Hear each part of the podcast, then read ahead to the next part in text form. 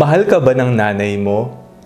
Ako po si Father Fiel Pareha at ito po ang ating segment, ang Daily Devotion, na kung saan tayo po ay magdarasal, magbabasa at magninilay kasama ng salita ng Diyos sa buong taon. Manalangin tayo. Sa ngala ng Ama, ng Anak at ng Espiritu Santo. Amen.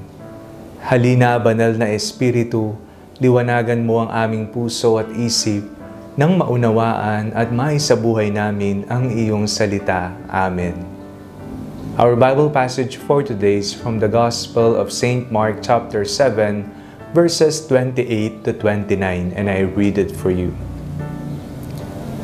But she answered him, Sir, even the dogs under the table eat the children's crumbs.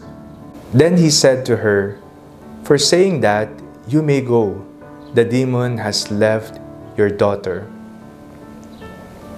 May nabasa po akong kwento, ang sabi niya, ang kapalaran ng ina ay ang maghintay. Naghihintay siya na maisilang ang kanyang anak sa loob ng siyam na buwan. Naghihintay siya sa paglaki ng kanyang anak. Naghihintay siya sa pag-uwi niya galing sa paaralan.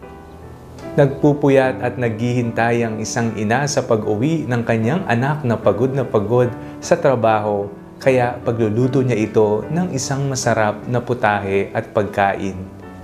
Naghihintay ang isang ina na dalawin siya ng kanyang mga anak na napalayo na dahil sila ay may kanya-kanya ng pamilya sa buhay. Huwag nang paghintayin ang inyong mga magulang iyon ang sinabi ng kwento.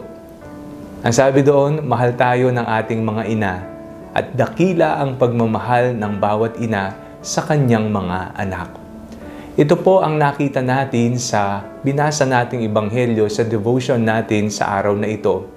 Ang babae pong nabanggit ay hindi kabilang sa mga Hudyo sa bayang Israel. Siya ay isang hentil. Ngunit walang makapipigil sa kanya na lumapit sa Panginoong Kristo, desperada siya na gumaling ang kanyang anak na inaalihan ng masamang espiritu. Nagmakaawa siya, lumuhod siya sa Panginoong Kristo at humingi ng kagalingan, hindi para sa kanya, kung hindi para sa pinakamamahal niyang anak. At dahil sa pananampalatayang mayroon siya, gumaling ang kanyang anak. Ang pag-ibig ng isang ina ay napakadakila.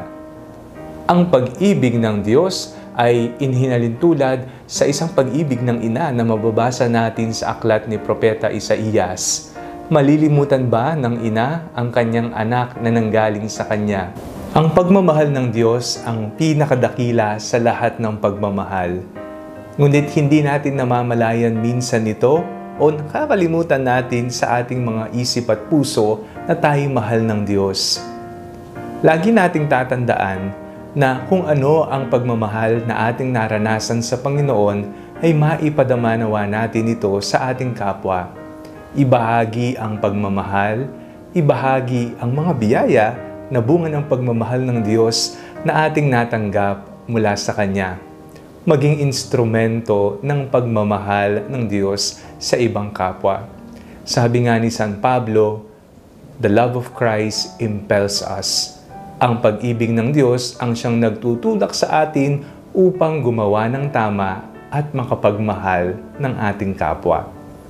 Huwag na nating papaghintayin pa ang Panginoon.